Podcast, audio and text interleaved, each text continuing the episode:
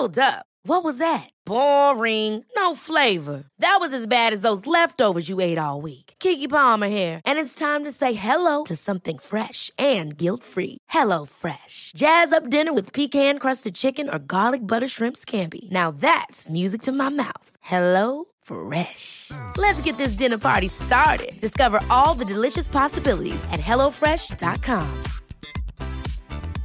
A lot can happen in three years, like a chatbot may be your new best friend. But what won't change? Needing health insurance. United Healthcare Tri Term Medical Plans, underwritten by Golden Rule Insurance Company, offer flexible, budget friendly coverage that lasts nearly three years in some states. Learn more at uh1.com.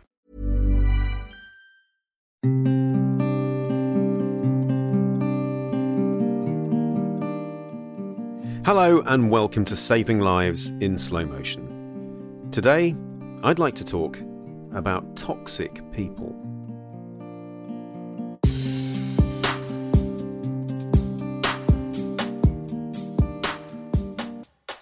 Now, is there even such a thing as a toxic person? I think most of us know at least one person who is difficult and, for want of a better phrase, drains our energy. And one of the reasons I'm covering this as a topic is I, I see people day in, day out with a variety of presentations, you know, and one of the things I often wonder is look, you know, I, I even say to patients, I say, if I spent a week, you know, shadowing you in your life, I'd be able to help you a lot more because I'd have much more insight into what's going on in your life and how it's impacting your health. And there are so many reasons for physical and mental health issues cropping up, one of which is toxic people. Now, later on, I'm going to cover different types of toxicity. But I thought a good starting point might be to look at what makes someone become a victim of a toxic person. So, toxic people actually seek out or can seek out people with particular traits. And if you want a recap of certain themes that would be useful for this episode to fall into context, then have a listen to the episode on relationships. But going back to what makes a person attractive to a toxic person who's looking for prey, if you like, are these characteristics. So, if you're kind and caring, generous, forgiving, trusting, and trustworthy, someone who always puts themselves last, quite sensitive, not particularly um, assertive, and, and, and quite, you know, self critical and diffident and possibly anxious, then you definitely fit the bill for a toxic person to take advantage of you. I don't know whether that applies to you or whether that's making you think about people you know around you. So, sticking with the practical, the other thing that you ought to probably do is is think about how you feel when you're with a person that you think might be toxic. So generally, these people make you feel unhappy, exhausted.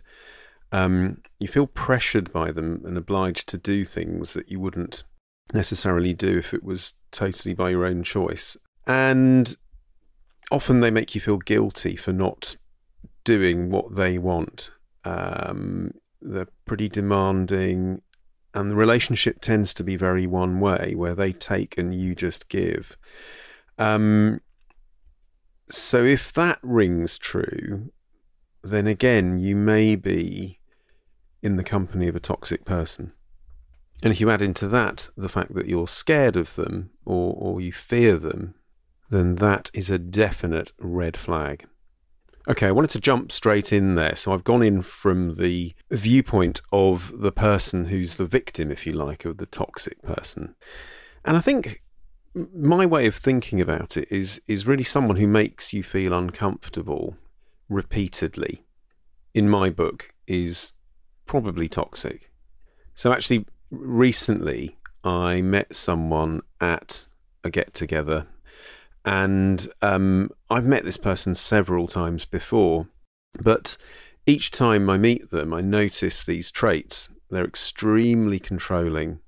They don't really listen to what you're saying. They talk over you and they always think they're right. And you know, I've probably seen this person, I don't know, 10 times in the last 20 years. But each time I see them, and maybe it's because I've done some inner work on myself, not not masses, but I have done some. I just get irritated by them and think, do you know what? I don't think I like you, and I don't think you've got a good energy about you. So I kind of make small talk and walk off because I think they're probably quite toxic.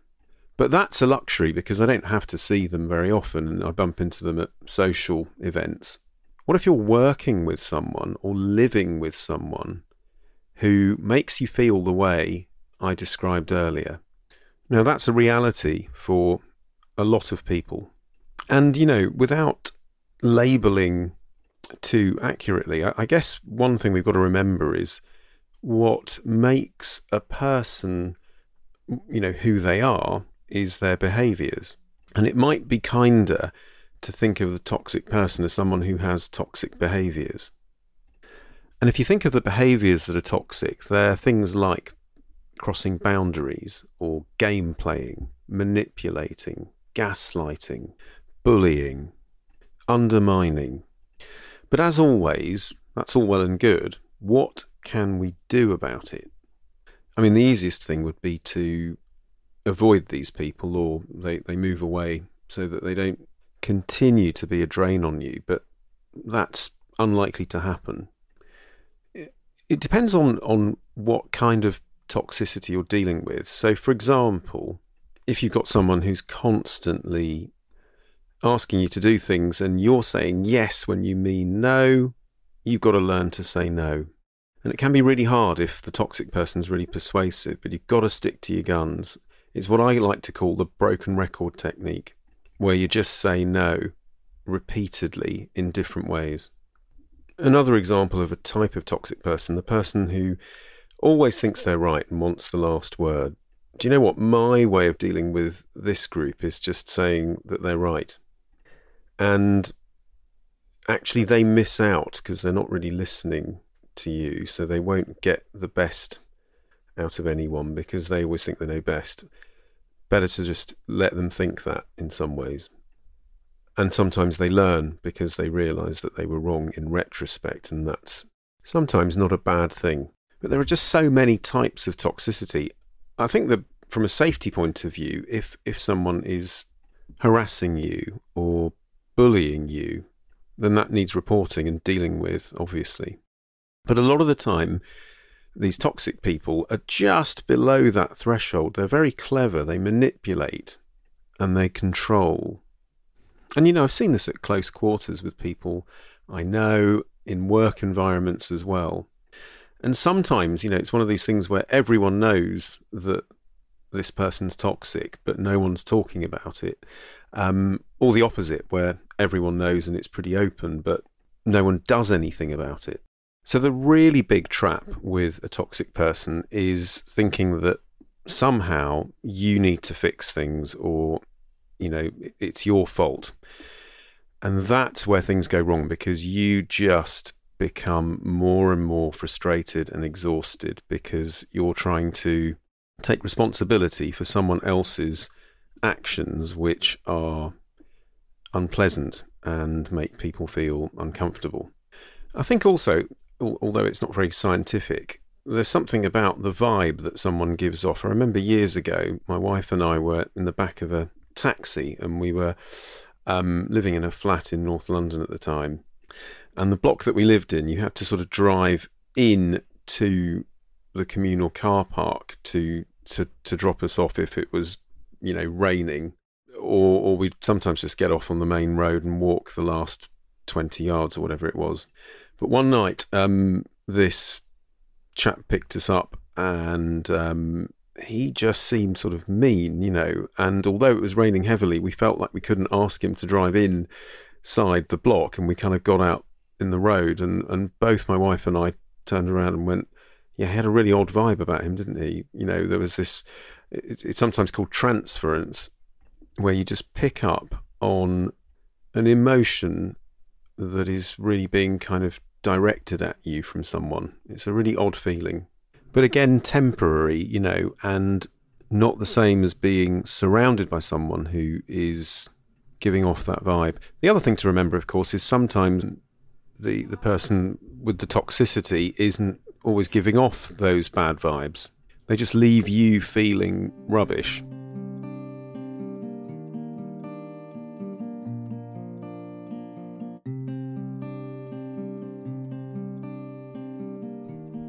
So, in the show notes, I'm going to post some links, um, and I've purposely avoided using specific terminology um, in terms of personality disorders, for example, because I don't think that they're always particularly fair. And, you know, we use words like narcissist in common parlance these days. But as with with all of these topics that I try and cover, um, it's just it's got to be relevant to you you know, if you find someone toxic, then you find someone toxic or their behavior is toxic. I'm, I'm just going to leave you with a story before we do a recap on what to do if you identify someone as being toxic or having toxic behaviors. I've told this before on another episode, but it's it's something that I have seen more than once, and that is that people can become physically I say that again physically and mentally unwell from having a toxic person in their life. Time and time again, I have seen people with real physical symptoms, um, sometimes very difficult to explain, um, at other times, you know, cardiological events or um, joint pains, all, all sorts of things. And the way the story ended was do you know what, Dr. Panja? I, I, I realised I was in a toxic relationship and my partner was manipulating me and controlling me. And and the astonishing thing is how much their health had gone back to normal. It doesn't happen overnight, but it's a real thing. And this is one of the reasons why you know a toxic individual is is worth avoiding so that's rule number 1 if you can avoid the person altogether do that the second thing is set boundaries say no if you mean no and really stick to your guns remember not to try to fix things and I would personally talk to other people about it just to offload really and also to validate the fact that you're not imagining it and the last thing is never be indebted to them. Whatever you do, don't ask them for any favours because they will pretty much always want a lot more from you in return. Okay, so that was Toxic People. Quite a short episode, but I think quite important. It's something that does affect a lot of people. I'd love to hear from you. Have you been affected by a toxic person, either in terms of relationships or at work or at home. Um, can be a difficult thing to talk about, I know, um, but do let me know your thoughts. Um, also, thank you again for listening. I really do appreciate the feedback that I get. Do get in touch with me on socials like Instagram or Twitter or on my Facebook page. And I would also love some suggestions for podcast episodes. So if there's something you want me to talk about, please let me know. In the meantime, until we meet again, until next week, do look after yourselves, take care, and until next time, bye for now.